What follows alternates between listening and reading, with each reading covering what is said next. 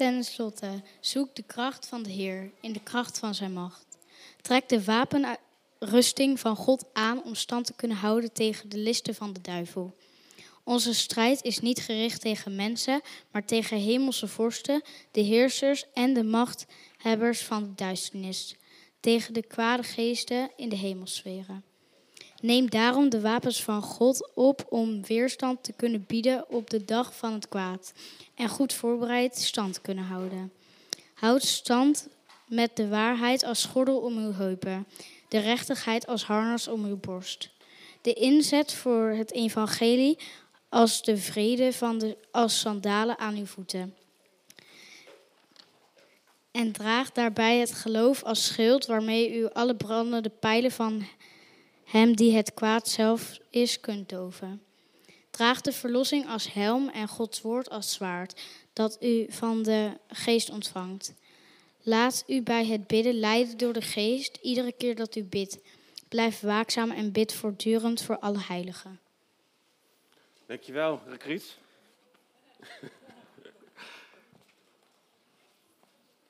ja, wat hebben we een boel uh, reservisten hier zo, hè?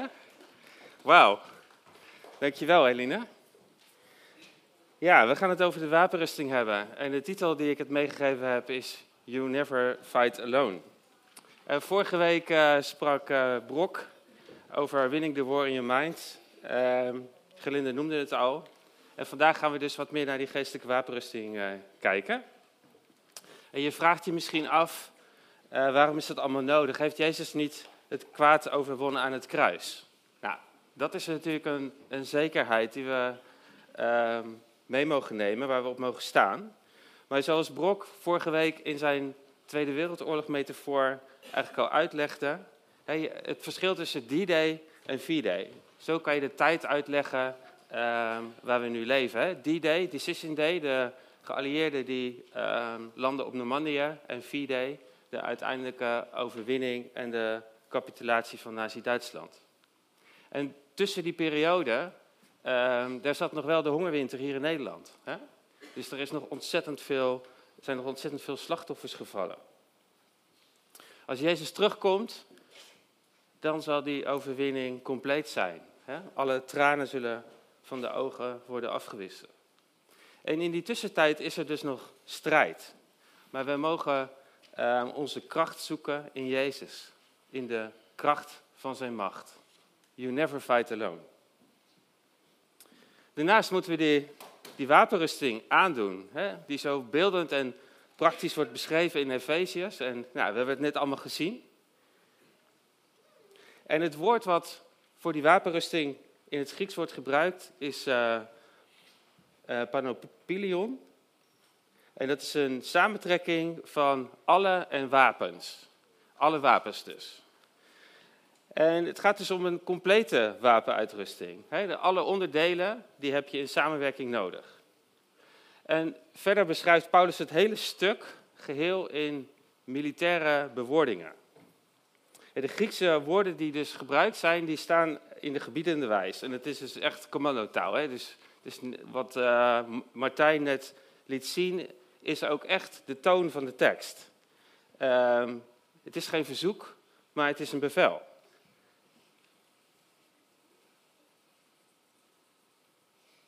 Nou doet mijn schermpje even niet wat hij moet doen.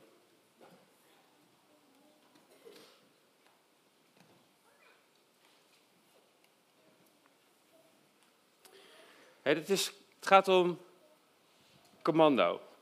Neem je wapens op. Houd stand. Draag je schild. Zet je helm op. Niets van dat alles lijkt optioneel. En de frase die we in de Bijbel ook vaker tegenkomen, uh, van hey, dat je je, je lendenen omgort, dat is een typisch Oosterse uitdrukking voor paraatheid.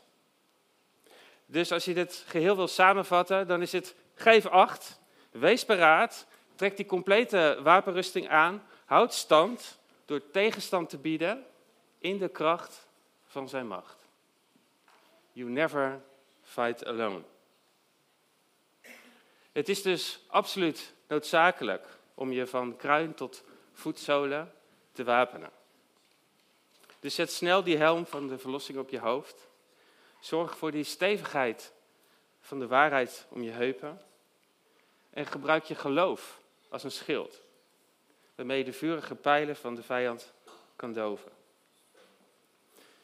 En wat opvalt in die opsomming is dus dat uh, het meeste wapentuig is dus bedoeld om je te verdedigen.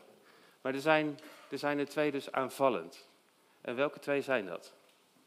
Wie weet dat? Het zwaard en de sandalen, precies. Want hoe uh, komt het zwaard in gevechtspositie? Dan moet je natuurlijk het zwaard wel ergens brengen met je voeten. De bereidheid om het evangelie te delen en te gaan voor Gods koninkrijk. Um, ik heb ook even een, uh, een foto van die sandalen. En zo zagen Romeinse sandalen eruit. Um, soms zijn ze weer helemaal terug in de mode, hè? al die leren dingetjes en zo. Dames? Um, maar ik weet niet of jullie ook uh, van die spijkerzolen uh, er dan onder hebben. Maar dat is echt om, om stevig te staan, om, om zeg maar echt een, een grip te hebben. En uh, op die manier um, niet van je plek te raken in gevecht. Dan het zwaard van de geest. Het woord van God. Dat mogen we gebruiken om het koninkrijk uit te dragen. Dus we, we voeren de strijd op een totaal andere manier dan de rest van de wereld dat aanpakt. Het is in die zin een geweldsloze strijd. Totdat Jezus terugkomt en alles compleet herstelt. Nou, deze hele metafoor die brengt natuurlijk wel iets met zich mee. Want of je het nou leuk vindt of niet, de Bijbel leert dat we leven in een warzone, oorlogsgebied. Bommen van verleiding, van misleiding, van afleiding, verdoving, dwaling, bedrog, trauma, geweld, woede, ontploffen overal om ons heen. Dus deze geestelijke oorlog is niet zomaar hypothetisch, het is ook niet zomaar een metafoor, het is een realiteit. Het is een echte oorlog, ook met echte slachtoffers en bijkomende schade. Ik uh, ken bijvoorbeeld familieleden die gevangen zitten in angst. En dat is ontzettend beperkend. En het koninkrijk van God is in gevecht met dat van Satan. En toch is dat gevecht wat we hebben, dat is niet gericht tegen mensen. Her oorlog tegen mensen, neem bijvoorbeeld de kruistochten uit het verleden. De kruistochten in naam van God, dat is niet waar Paulus het over heeft. Want dat fysieke geweld, dat speelt de vijand alleen maar in de kaart. En juist die fysieke oorlogen, die zijn eigenlijk ook een, een manifestatie van het geestelijke krachtenveld.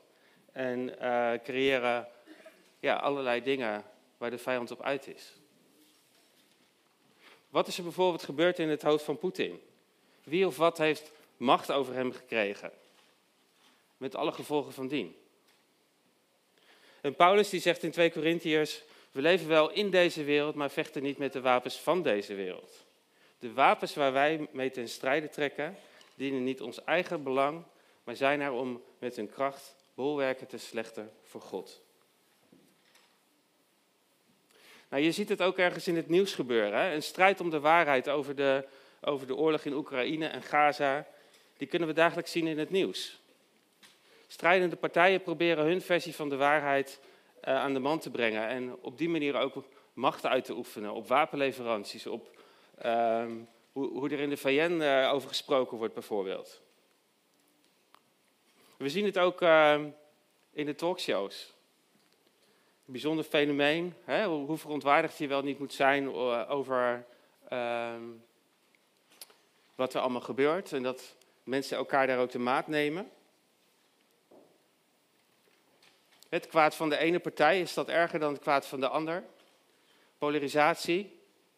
En op de een of andere manier is dus de oorlog daar, leidt dan ook tot conflicten hier. Maar wat betekent het om echt het kwaad te haten? Opnieuw kunnen we ook bij de Desert Fathers terecht. ik heb een prachtige quote van een van de, van de Desert Fathers. Die zegt het volgende. De mens die echt het kwade haat, is degene die zijn eigen zonde haat. Laat die eens even op je inwerken. De mens die echt het kwade haat, is de mens die zijn eigen zonde haat. En zijn medemens kan zien als een heilige en hem lief heeft als een heilige. Nou goed, er is dus een kosmische strijd gaande tussen goed en kwaad. En wat op het spel staat, is het denken van de mensen. Om hen te misleiden en uiteindelijk te domineren. En Satan, de vijand van God, heeft van het begin af aan alles wat God gezegd heeft in twijfel getrokken. Hij doet dat door leugens, hij probeert de waarheid te verdraaien. Geloof in Gods woorden haalt hij onderuit. Hij probeert identiteit te roven. En de, die strijd die speelt zich af op wereldniveau, in de politiek, in de maatschappij, in de media, op je mobiel, in de kerk, maar ook veel kleiner en dichter bij huis. En misschien uh, word je wel gepest op, op school of heb je een pestverleden. Het kan zo'n heftige aanval zijn op je identiteit, op wie je bent, op hoe God je gemaakt heeft. Het heeft de kracht om hoe jij jezelf ziet, zeg maar, te verbuigen. Hoe je je voelt over jezelf. En hoe je jezelf ervaart, om daar, daarin iets kapot te maken. En daarom is het onrecht. De vijand probeert iets in jou stuk te maken wat God voor zijn koninkrijk bedoeld heeft. Ik heb zelf ook een pestverleden. Ik ken het uitschelden, het buitengesloten worden of het gevoel van verraad. Als uh, de weinige vriendjes die je dan misschien nog hebt, zich in één keer bij de grote groep van pesters aansluiten. Nou, misschien vind je al dit gedoe over geestelijke strijd wel wat overtrokken. En denk je, ja, weet je, mensen die alles in geestelijke strijd uh, zien, die hebben eigenlijk gewoon een probleem met angst. En laten we reëel zijn, liefst ook een beetje nuchter. Nou ben ik daar op zich wel voorstander van en kan ik een heel eind met je meekomen. Die manier van denken ligt mij ook best wel. Maar toch heb ik zelf ook ervaringen meegemaakt waarin dat nuchtere denken, zeg maar, eh, niet voldoende was. En ik eigenlijk dat dus niet kon verklaren. Ik heb me s'nachts wel eens een keer echt aangevallen gevoeld. Dat er, dat, er, dat er iets op mij drukte, wat zo krachtig was, dat ik zeg maar mijn hele, ja, het gevoel van je zijn, zeg maar, helemaal fijn gedrukt voelde. Um, en dat was, dat was een beangstigende ervaring. En toen ik uh, Jezus aanriep en die onderdrukker wegstuurde, toen was het in één keer over. Dus zo, zo kan dat werken. En ik was niet, het was niet de fase dat ik zelf nou heel depressief was of zo. Of, of dat, je, dat je merkt van hé, hey, er zijn er zijn dingen in je eigen ziel of zo, waar je, wat, wat, dan, wat je dan in één keer voelt of wat in één keer voor de geest staat. Nee, het voelde echt als iets van buitenaf.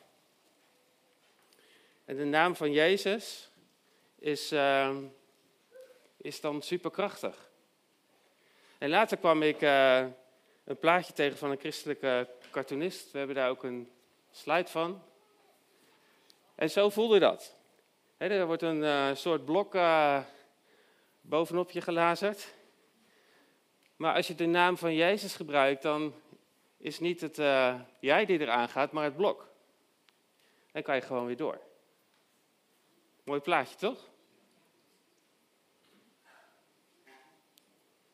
Dus als je je kracht in Jezus zoekt, in de kracht van zijn macht, dan is er heel wat te winnen. En vergeet niet, you, you never fight alone. Denk ook aan het Jezusgebed. Goed, misschien ben jij wel een, echt een overtuigde rationalist. En kun je nog steeds niet zoveel met uh, dat hele geestelijke strijding. Dan heb ik een, een, mooie quote voor je van C.S. Lewis. Uit zijn boek, uh, Brieven uit de Hel. Dan schrijft hij het volgende. Er zijn twee vergelijkbare, maar tegengestelde fouten waarover ons ras kan struikelen als het om duivels gaat.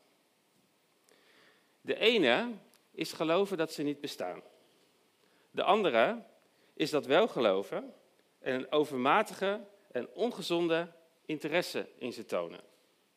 Zijzelf worden van beide fouten even blij.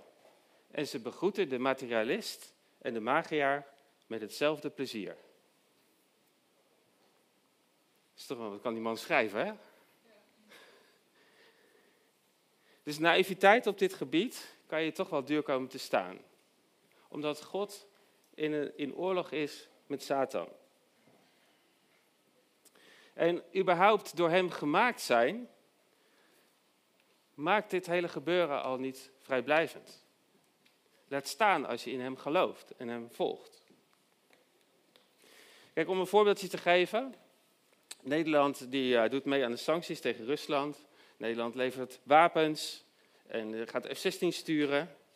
Um, en dat betekent dus dat je als Nederlander op dit moment niet meer vrijblijvend naar Rusland kan gaan. En het ministerie van Buitenlandse Zaken geeft dus ook een negatief reisadvies af. Dus neutraliteit bestaat dan ineens niet meer. Dus of we nu willen of niet, we zijn onderdeel van deze geestelijke oorlog. En Jezus heeft als, als mens ook dit gevecht aan de lijve ondervonden. Tijdens zijn verzoeking in de, in de woestijn. Dus daar wil ik kort uh, naar kijken als, als illustratie van hoe hij dat geestelijke gevecht voert. En ons verhaal leest haast als een film. Ik ga nu niet de tekst helemaal lezen, doe dat uh, vooral thuis even. Je kan het vinden in Matthäus 4, vers 1 tot 11. Maar het leest, het leest als een film, scènes die elkaar in hoog tempo afwisselen. En meteen nadat Jezus gedoopt is, ziet hij de geest van God op zich neerdalen. En hoort hij een stem die zegt, je bent mijn geliefde zoon. En Jezus wordt aan plein publiek in zijn identiteit gezet. Het is nu oud in die open. En de, de geestelijke wereld is in één keer ook op de hoogte van de bestemming van Jezus. Jezus is de zoon van God. Maar dan lezen we dat diezelfde geest hem voert naar de woestijn. Die eerste scène, 40 dagen, zonder eten, zonder drinken. Jezus heeft honger, hij is kwetsbaar. Dan klinkt dat stemmetje.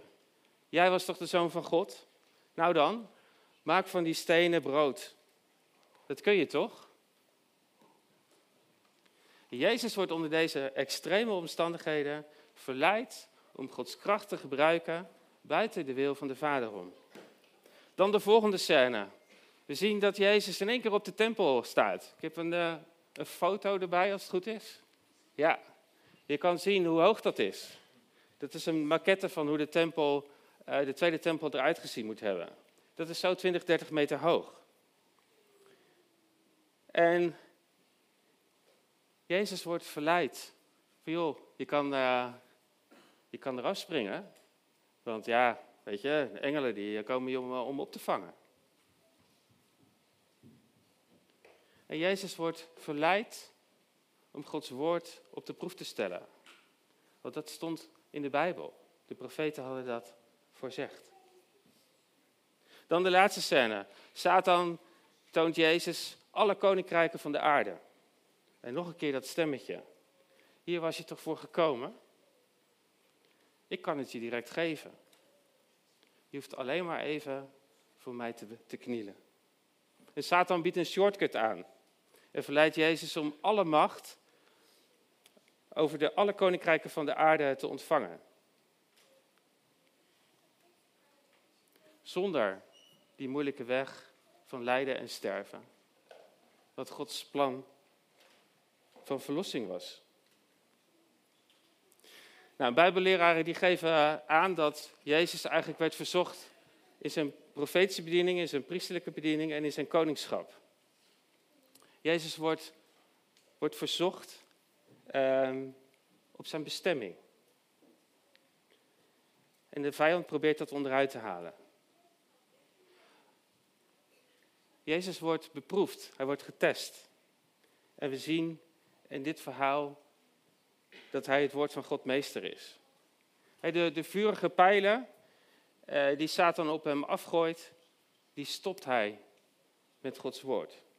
Een Satans opgeblazen ballon van intimidatie en grootspraak wordt feilloos lek geprikt door het zwaard van de geest. Dat Jezus vaardig hanteert. En daardoor lukt het Satan niet om die bediening en die bestemming van Jezus onderuit te halen. En dan blijkt waar wat de profeet Jezaja al geprofiteerd had. Maar elk wapen dat, ik tegen jou, dat tegen jou wordt gesmeed, zal machteloos zijn.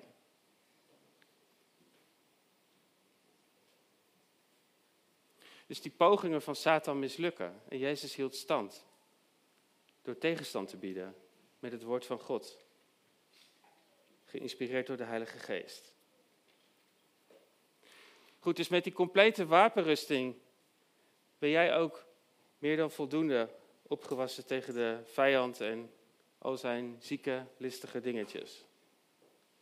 Als je steeds je kracht zoekt in Jezus, in de kracht van zijn macht, dan zal ieder wapen machteloos zijn. En vergeet niet, you never fight alone. Gods geest wil je woorden geven. En je mag het, dat zwaard van het woord hanteren. Jouw identiteit als kind van God, jouw bestemming in het koninkrijk van God, staat ergens op het spel. Dus neutraliteit bestaat niet. Dus vecht.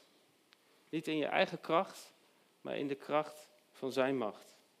De kracht van het vergrote bloed van Jezus. Want vergeet niet dat het bloed van Jezus, het verlost mij uit de handen van de duivel. Het vergeeft mij van alle schuld. Het rechtvaardigt mij alsof ik niks gedaan zou hebben. Het heiligt mij en zet mij apart voor God. Het maakt mij vrijmoedig om bij God te zijn. En het bloed van Jezus pleit voor mij tot God in de hemel. En dat geldt ook voor jou. Als jij kiest voor Jezus.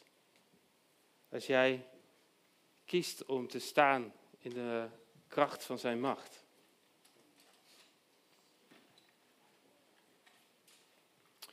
Dus we zijn nou eenmaal beland in deze kosmische strijd tussen goed en kwaad. Maar we hebben ook elkaar. En het gebed van een rechtvaardige medestrijder heeft een enorme kracht. we hebben het ook nodig om kwetsbaar te zijn naar elkaar. Want een van de strategieën van de vijand is om jou te isoleren en je zo klem te zetten, zodat je denkt dat het aan jou ligt. En het is een echte oorlog en er vallen ook slachtoffers. En als ik jullie uh, allemaal persoonlijk zou spreken, dan kan ik me voorstellen dat jullie allemaal ja, mensen kunnen opnoemen die op een bepaalde manier slachtoffer geworden zijn van deze strijd. En soms gaat dat heel ver en gaat dat heel diep. Het is een strijd op leven en dood. Vergeet dat niet. Maar Gods kracht is beschikbaar in dit gevecht voor jou en mij. En uh, vergeet dus niet dat je niet alleen hoeft te vechten. Want Gods geest woont in jou en je hebt je brothers in arms nodig. Amen. Goed, zullen we, zullen we eventjes gaan staan voor onze God?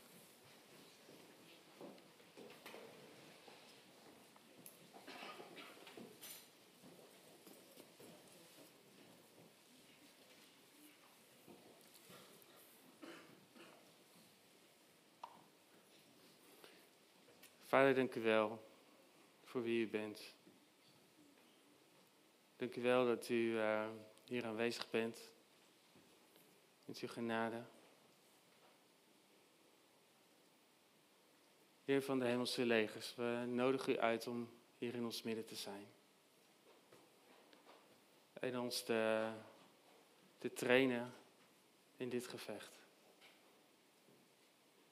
En Jezus, dank u wel dat het uw wil is dat we leren om in overwinning te staan. En Heilige Geest, ik nodig u uit om, om te komen en ons aan te raken. Heer, in het bijzonder ook als we, we in, in deze strijd mensen verloren hebben. Heer, kom met uw genade. Kom met uw troost en uw kracht. In Jezus' naam. Amen. Goed, ik wil graag de kinderen uitnodigen.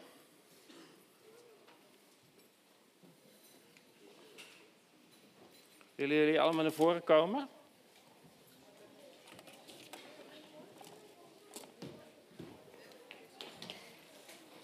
Zo, jij komt wel heel snel, hè? Wauw.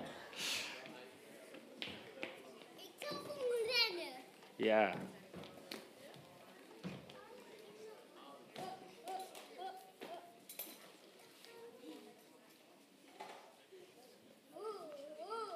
Zijn er nog meer kinderen die willen komen? Daar nog eentje?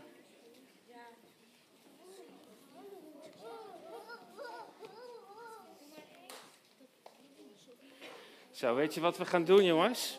Ja, vechten. Ja, nee, we gaan nog niet vechten. Dus als jullie even nooit alleen vechten. nooit alleen vechten. Hey, als, als we even stil, even stil worden. Ja? Even stil worden. Weet je wat we gaan doen? We gaan de, de Heilige Geest uitnodigen. Want die wil ons helpen in dit gevecht. En weet je, God is hier. En zijn geest is hier. Dus kom, Heilige Geest. En wat we dan gaan doen, dan gaan we wachten tot hij komt. En soms kan je, kan je gewoon voelen dat hij aanwezig is. Daar heb ik jullie bij nodig, want ik kan er niet alleen. Dus als iemand van jullie iets voelt of merkt van binnen, dan mag je even je vinger opsteken. En dan ben ik heel benieuwd wat dat is. We gaan eerst even stil worden, want nu zit je hoofd nog allemaal vol met gedachten.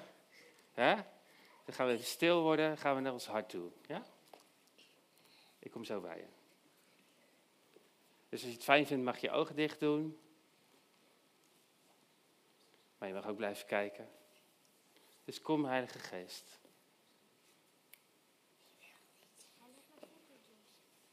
Kom, Heilige Geest. U bent hier.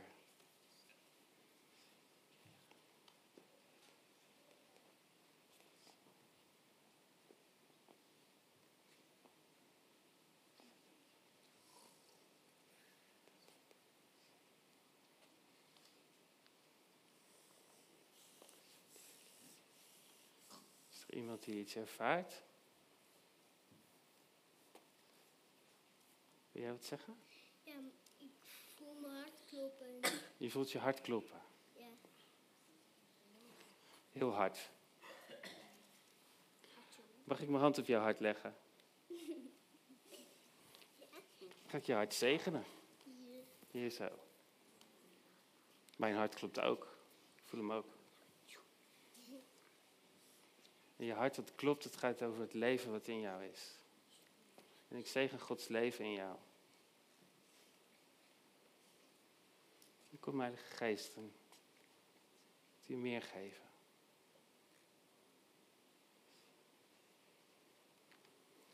Is er nog iemand die iets voelt of ervaart, of misschien moet je ergens aan denken?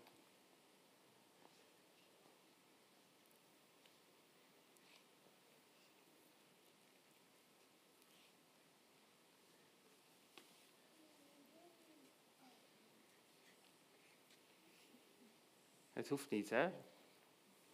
Alleen als je echt iets ervaart. Dan wachten we gewoon nog even. Want we kunnen van alles willen, maar God laat zich niet forceren. Hè? Maar we kunnen wel ons hart voor Hem openen.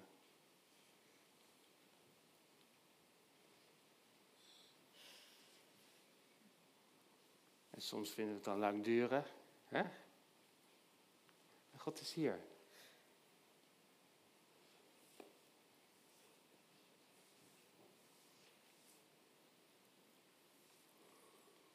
Ik heb de indruk dat er, dat er misschien iemand is die, op school geplaagd wordt en de woorden over je zijn uitgesproken, die in ieder geval niet uit Gods hart komen. Is er iemand die dat heeft meegemaakt? Het is ook een beetje kwetsbaar hè, om zo te delen.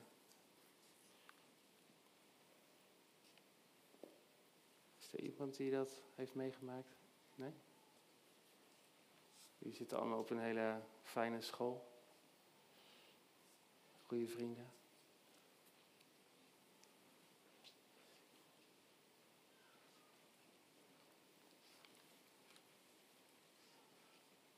En bij het gevecht hoor ik en Damien en Elise bij elkaar. Ja, jullie zijn brothers in arms. Hè? Sisters in arms. Ja.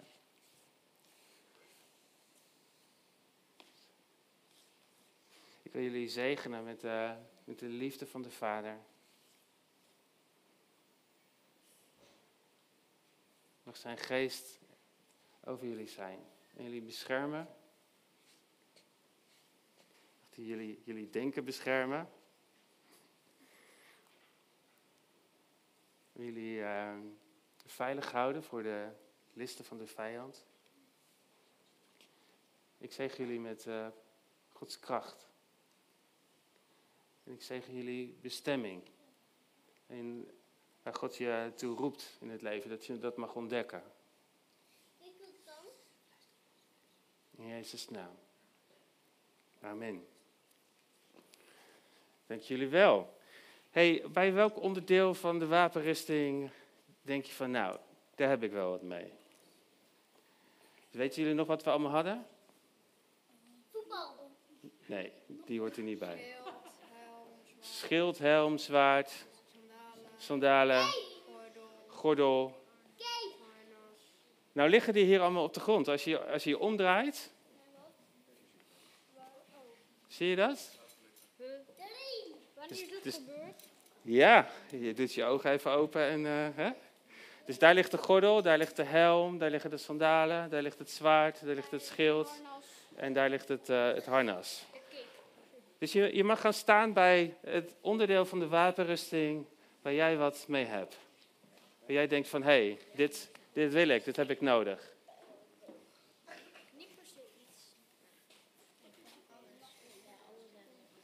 Je wil, eh, iemand, nou dan moet je ze allemaal even langs gaan. en er staan, eh, er staan ook mensen bij alle onderdelen en die zijn beschikbaar voor jullie om jullie te zegenen en voor, en jullie, voor jullie te bidden.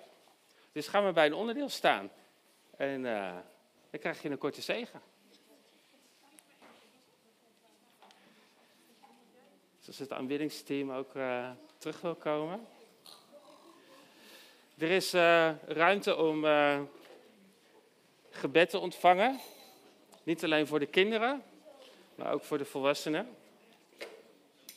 En ik, eh, ik heb een aantal indrukken van tevoren ontvangen. En ehm, ik zag een plaatje van een, een beeld van een engel. Een engel van het licht. En die, die steekt zijn zwaard uit tegen het zwaard van de vijand. En dat zwaard dat breekt gewoon in stukken. Dus ehm, is dat iets wat raakt bij jou in een gevecht waar je misschien in zit? Dan wil ik je uitnodigen om, eh, om je te laten zegenen. En een ander beeld was juist andersom. En dat ging over vechten in eigen kracht. Iemand die zijn zwaard uitsteekt. En het was een, eh, een heel lang groot zwaard. Maar vervolgens breekt het in het gevecht. Omdat het gestoeld is op eigen kracht. En God is hier om je te helpen om dat om te draaien. En dat je in de kracht van zijn macht mag vechten. En er is volgens mij ook iemand die vandaag een nieuwe naam mag ontvangen. En die naam is. Jij bent degene die moeilijkheden trotseert. Je bent een overkammer. En als laatste had ik een indruk dat er misschien één of meerdere mensen zijn die in een soort web van leugens verstrikt zijn geraakt. En ehm, dat ergens in toenemende mate ook aan zich voelen trekken. En God is hier om je, om je vrij te knippen. Om je los te maken. Dus eh, kom naar voren als je gebed wil ontvangen. En we gaan God ook verder aanbidden. En ehm, als je ziek bent of je hebt gezondheidsklachten, willen we ook graag voor je bidden. Dus kom in beweging.